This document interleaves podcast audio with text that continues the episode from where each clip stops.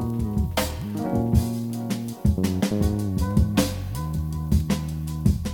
Привет! С вами подкаст Кода Кода в формате «Коротко и по делу». В этих выпусках мы будем звать только одного гостя и пытаться ответить на один актуальный сегодня вопрос. Мы — это я, Виктор Корейша, технический менеджер, и... Я Евгений Антонов, руководитель разработки, консультант и автор телеграм-канала Тимлит Очевидность. Всем привет! Сегодня мы поговорим об уходе западных компаний как рекламных площадок. К сожалению, мир сейчас меняется быстрее, чем мы успеваем делать выпуски, поэтому сегодня мы будем упоминать в том числе такие компании, как Facebook и Instagram, которые принадлежат компании Meta, признанной экстремистской организацией и запрещенной на территории Российской Федерации. В момент, когда мы записывали интервью, этого дисклеймера можно было еще не делать. Ну а наш гость расскажет, насколько серьезными последствиями для нас грозят уход западных рекламных площадок и как вообще реклама влияет на нашу жизнь.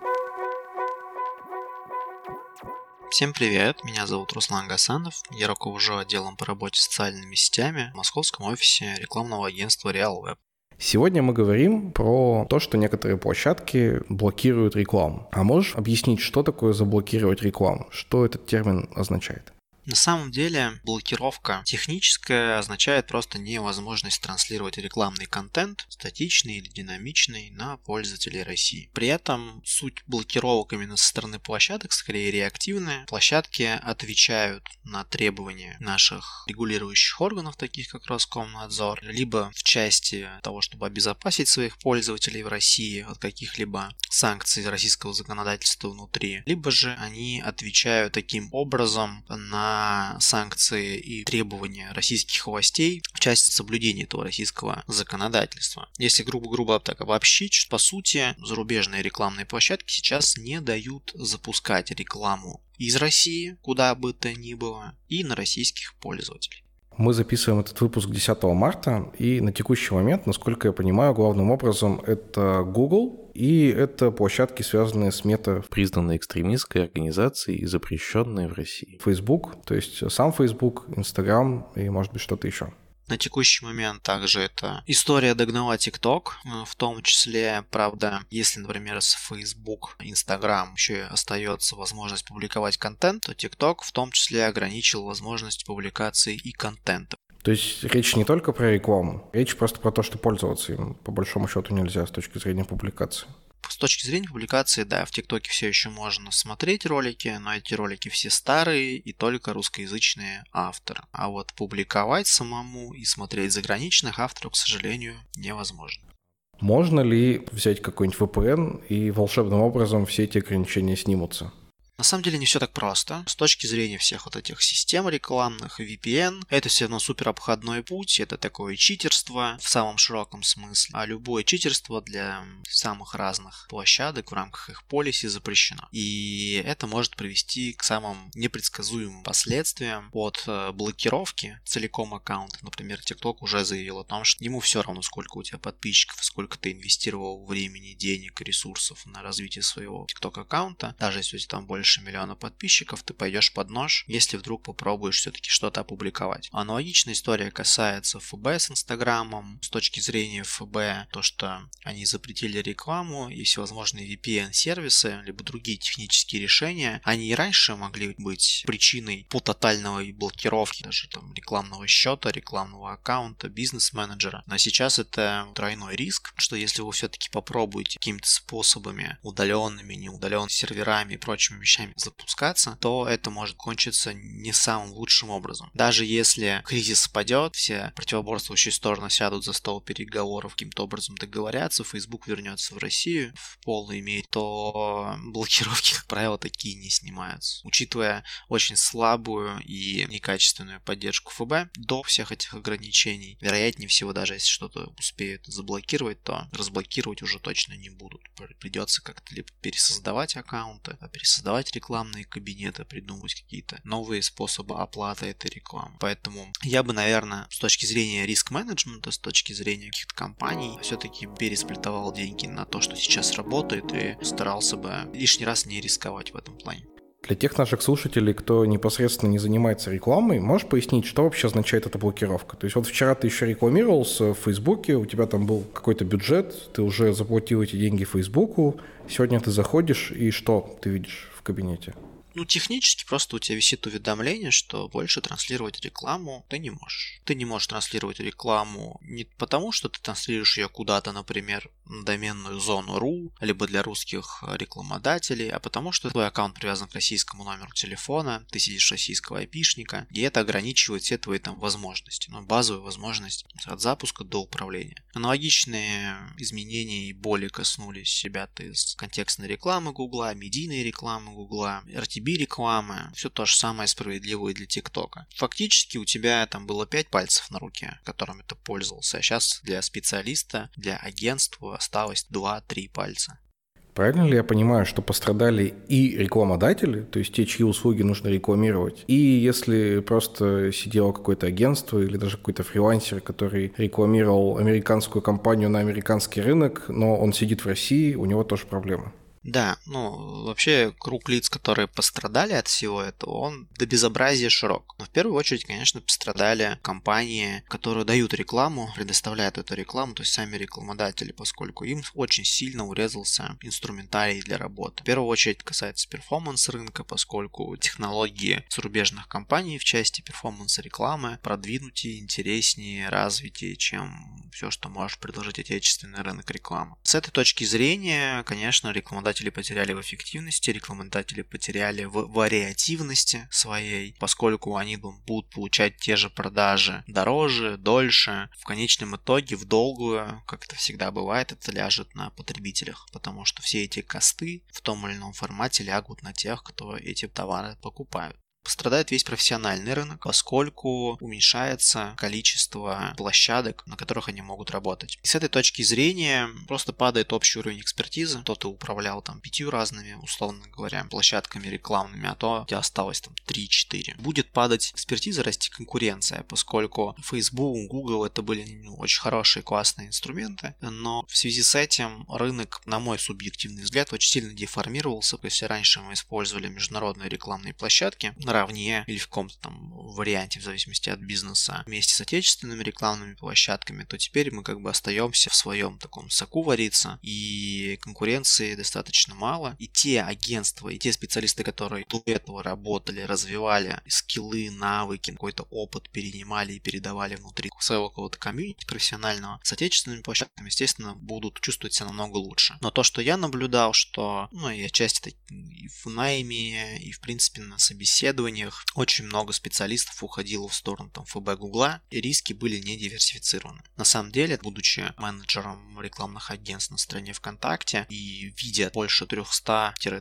тысяч агентств, я могу сказать, что управление рекламой и вообще какие-то попытки и опыт работы с отечественными площадками хороший, да, то есть э, релевантный есть вообще очень маленького процента агентств, можно сказать почти нет. В большей степени управление рекламой там на других площадках, именно отечественных, он сконцентрирован на среднем малом бизнесе, а крупный бизнес, который там сконцентрирован в руках сетевых международных агентств, крупных независимых агентств, он был более диверсифицирован. Ты употребил термин performance рекламы. Можешь его расшифровать для тех, кто не в курсе? Когда мы говорим про performance-рекламу, это в первую очередь реклама, заточенная на результат в самом широком смысле этого слова. Это продажи, лидогенерация, все, что связано с выручкой, стоимостью заказа, стоимостью оплаты, стоимостью привлечения новых клиентов, да, которые до этого у вас ничего не покупали. Это реклама, которая создает именно продажу и работает на продаже. Антиподом или другим полюсом performance-рекламы является reach реклама, главной задачей которой создать именно спрос для performance-рекламы, реклама – это уведомить пользователей о том или ином продукте или услуге, создать эффективную частоту, чтобы у человека сформировался определенный ассоциативный ряд с необходимостью и производителем или товаром. Собственно, в этом плане, естественно, Россия в большей степени отличается от других рынков, поскольку у нас есть свой Facebook, да, и даже несколько, есть свой Google, а таких стран вообще по пальцам руки пересчитать, наверное, одной хватит. У нас есть свой YouTube и так далее. И вариативности больше. Намного плачевнее было бы ситуация ситуация для страны, не России, если бы такие санкции ввели, потому что у большинства рынков digital нет такого разнообразия в инструментарии. Можешь ты как-то для наших слушателей обрисовать величину вот этого удара?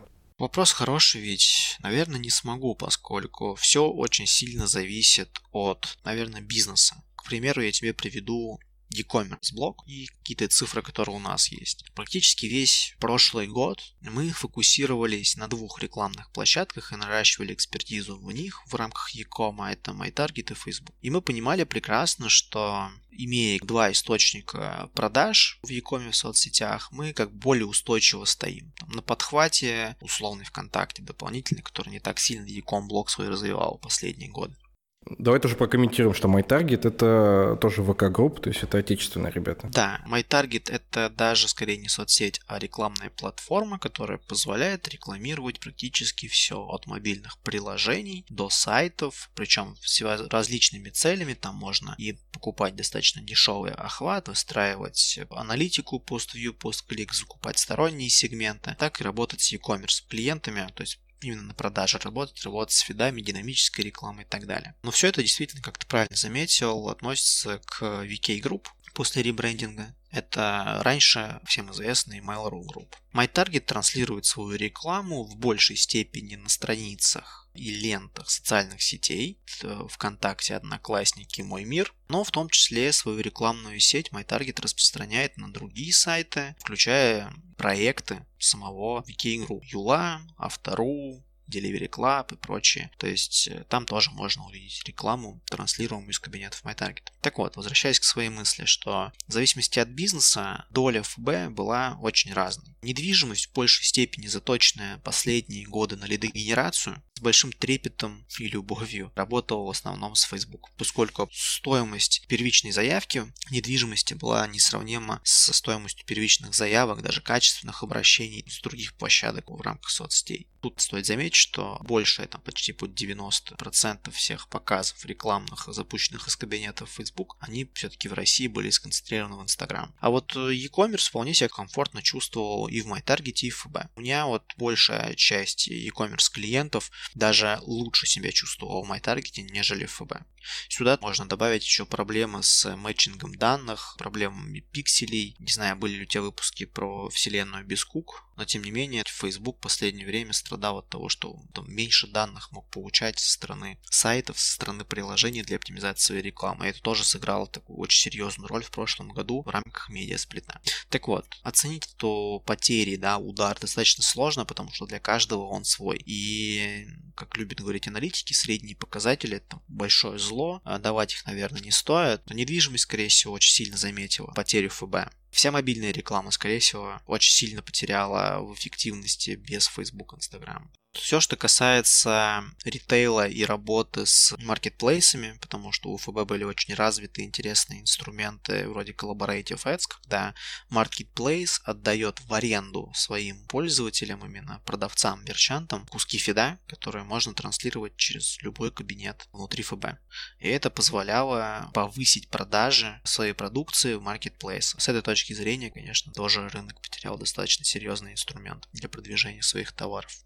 Ты перечислил большое количество разных категорий, кто сильно проиграл. Напрашивается вопрос, кто же все-таки выиграл. Похоже, что это, наверное, как раз отечественные рекламные площадки короткую, действительно бенефициарами всех этих изменений стали VK-группы Яндекс. Тут отрицать глупо, они стабильны, они выполняют все требования закона на территории нашей страны, и особо, скажем так, никаких проблем у них нет. А поскольку трафик такая, как газообразная субстанция, всегда найдет выход куда-то, естественно, люди найдут выход туда, где они уже привыкли находить новости. Это ВКонтакте, Одноклассники, Яндекс, Яндекс.Дзен и прочие отечественные платформы. Яндекс Новости те же самые. Они получат приток трафика, они уже его получили. ВКонтакте буквально на днях заявил, что у них приросло количество просмотров клипов аж, аж в два раза. Небывалый прирост трафика. Я надеюсь, что что техническая команда ВКонтакте осилит такую нагрузку. Серверы все будут подготовлены, ничего у нас не уронится в этом плане. Чего очень желаю им успехов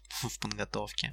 Клипы ВКонтакте, это туда переезжает ТикТок по факту? По факту, да. Переезжают ребята из ТикТока, поскольку им нужно продолжать коммуницировать с каким-то сегментом своей аудитории. Переезжают и в клипы, переезжают в том числе и в рилсы Инстаграма. Но это не суть. Просто они выигрывают в первую очередь в объеме аудитории, которая перетечет уже знакомые места для них. Они выигрывают с точки зрения рекламных бюджетов. Но тут еще очень сложно судить, находясь на стороне агентства про это, потому что, с одной стороны, часть рекламодателей иностранных, которые уходят с рынка, они, естественно, останавливают всю рекламную деятельность, начиная от медийной рекламы, заканчивая перформанс-рекламой. Но те, кто остались, продолжают размещать рекламу, не планируют забавлять обороты или хотят выиграть, снять сливки с этого кризиса временного, они, естественно, придут за трафиком. Куда пойдет трафик, туда придут и они ты правильно заметил, что выгода приобретателя в данном случае отечественные социальные сети, отечественные рекламные платформы и все, что делалось на нашей Святой Руси. То в короткой перспективе, конечно, все будет замечательно, но в долгую, естественно, без конкуренции, все, кто живет, они сначала стагнируют, потому что развиваться не надо, а потом просто все живые умы покидают такие организации, поскольку не с кем конкурировать, не для кого стараться. В долгой перспективе, скорее всего, ничего хорошего с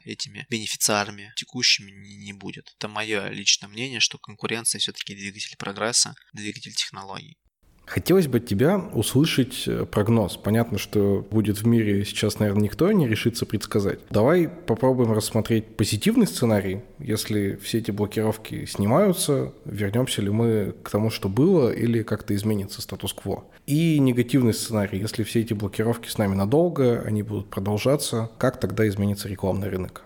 На мой взгляд, если все будет плохо, все свернется и останется в таком положении, как есть сейчас, то те, кто не успеет перестроиться и в плане рекламодателей, и в плане специалистов и агентств, проиграют. Надо будет искать новую работу. Это первый момент. Второй момент, что выживут действительно те, кто систематически в долгую наращивал экспертизу практически во всех рекламных платформах, которые существуют. И выигрывают те, кто исторически работал только на отечественных рекламных платформах, состоялся там как эксперт и работал с входящими запросами на размещение рекламы здесь. Все вот эти выпускники школ таргетированной рекламы, курсов э, экспресс-таргета или там контекстной рекламы, их, конечно, ждет не самая лучшая доля, поскольку инструменты и площадки, которые ушли, были более прокачаны. И если там можно было вывозить за счет каких-то супер обучаемых алгоритмов, то рекламные платформы ВКонтакте, MyTarget, в том числе Яндекс, какие-то еще, в них остается еще доля доля какого-то ручного управления рекламой, у них остается доля знаний, которые площадки, к сожалению, не владеют. Ни одна площадка, на мой взгляд, сейчас не владеет таким же уровнем экспертизы владения своими инструментами рекламными, как агентство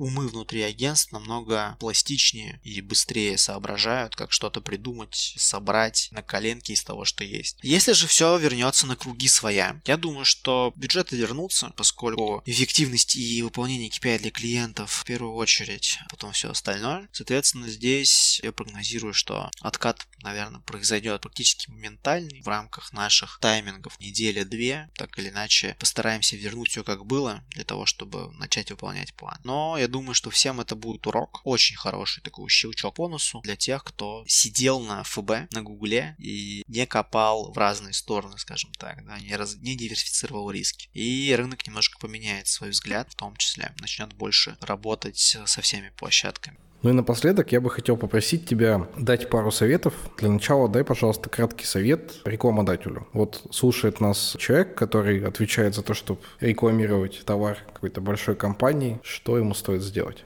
Знаете, в любой ситуации человеческий организм, у него три реакции. Бей, беги, либо замри. Мне кажется, в данной ситуации надо ненадолго замереть, совсем ненадолго, для того, чтобы посоветоваться с агентством, либо со своими специалистами, потом предпринимать какие-то решения. После того, как вы уже приняли какие-то решения, планомерно их подвигать. Но в первую очередь понять, какую долю тех рекламных бюджетов, которые сейчас невозможно реализовать, да, по объективным причинам вы готовы перелоцировать на другие площадки, получить от ваших подрядчиков прогнозы по этим бюджетам и стараться занять свой кусок рынка вот на новых платформах. Трафика станет больше, трафик на отечественных платформах, но и рекламодателей тоже станет больше. И тут вопрос гибкости и скорости реагирования тех, кто занимается рекламой, занимается маркетингом. Ну и дай, пожалуйста, какой-нибудь совет человеку, который ведет рекламу совет открыть все фаги, которые, если ты их до этого не открывал, по рекламе в Яндексе, по рекламе ВКонтакте. Есть прекрасный портал от ВКонтакте для бизнеса, есть сообщество ВКонтакте для бизнеса, есть обучающие материалы самого MyTarget, обучающий прекрасный курс от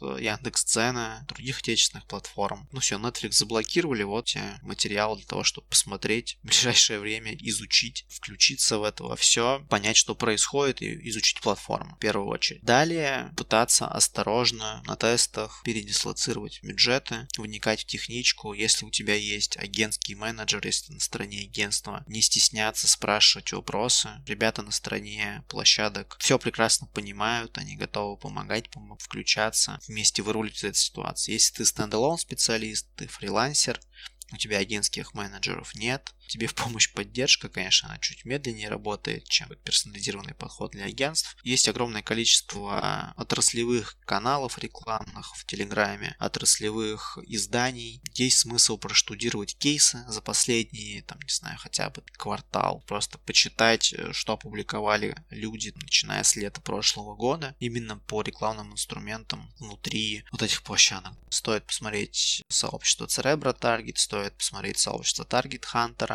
Стоит посмотреть сообщество автоматизатора Эйриш внутри ВК. Стоит посмотреть весь блок кейсов на платформе ВКонтакте и все кейсы на платформе MyTarget официальные, да, где вот у них есть. Как минимум, чтобы впитать в себя какие-то знания, которых там ты игнорировал, не получал в течение долгого времени. Так ты очень быстро сумеешь погрузить себя хотя бы в контекст, что изменилось. И уже исходя из какого-то стороннего опыта, выбрать для себя инструменты для тестов, проскорить их каким-то образом, выбрать, что из этого даст больше эффективности, быстро в реализации, требует меньше усилий, выбрать несколько гипотез и идти начать тестировать. Чем дольше откладываешь этот момент, тем велика вероятность, что на рынке труда ты никому не будешь нужен.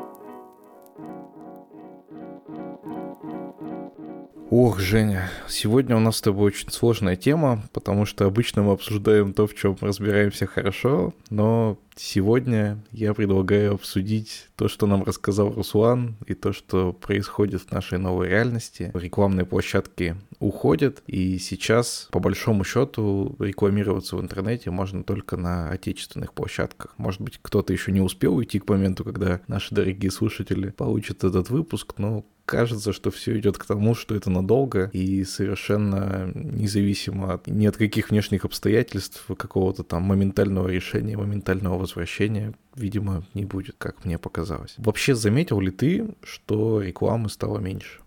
Я не скажу как пользователь, что ее там как-то стало меньше. Но тем не менее, ты говоришь, что мы в этом не очень понимаем. Мы будем обсуждать тему сложную для нас. Ну, да, она действительно сложная, но несмотря на то, что я руководитель разработки, но я руководитель разработки в отделе digital маркетинга. Поэтому все то, что вот рассказывал гость, я все это вижу. Я вижу, как у меня коллеги страдают по тем же самым причинам, идут по тем же самым путям. Это всякие вот мои таргеты, там ВКонтакте или какие-нибудь рекламы, где нельзя там делать на Россию, то, но можно делать на СНГ, если это тебе там приемлемо. Тоже можно там в Телеграме рекламироваться. И я, как человек, который готов давать платную рекламу в своем Телеграм-канале, я вижу, что желающих стало, ну, действительно больше. Желающих и покупать рекламу, покупать рекламу по несколько выросшим ценам. Я думаю, тут надо пояснить для тех наших слушателей, кто не очень разбирается, как работает э, digital реклама. Есть реклама, которую ты покупаешь через саму площадку, и и у Телеграма тоже сейчас есть возможность прямо через Телеграм купить рекламу, и она там в каналах периодически появляется. Я думаю, что кто пользуется активно Телеграмом, видели. И сразу понятно, что это именно сам Телеграм рекламирует. А есть совершенно другой тип рекламы. Это когда кто-то, какая-то личность, ну вот, например, Евгений Антонов в Телеграм-канале Тимлид Очевидность, что-то пишет, создает какой-то контент, собирает вокруг себя сообщество, и ты сам от своего имени что-то рекламируешь, и тут оплата происходит мимо Телеграма, прямо, а напрямую просто с тобой там кто-то договаривается. Смысл в том, что это идет мимо площадки. Технически сейчас запрещена реклама, ну, где-то запрещена, где-то закрыта, где-то ограничена, но по большому счету можно сказать, что практически недоступна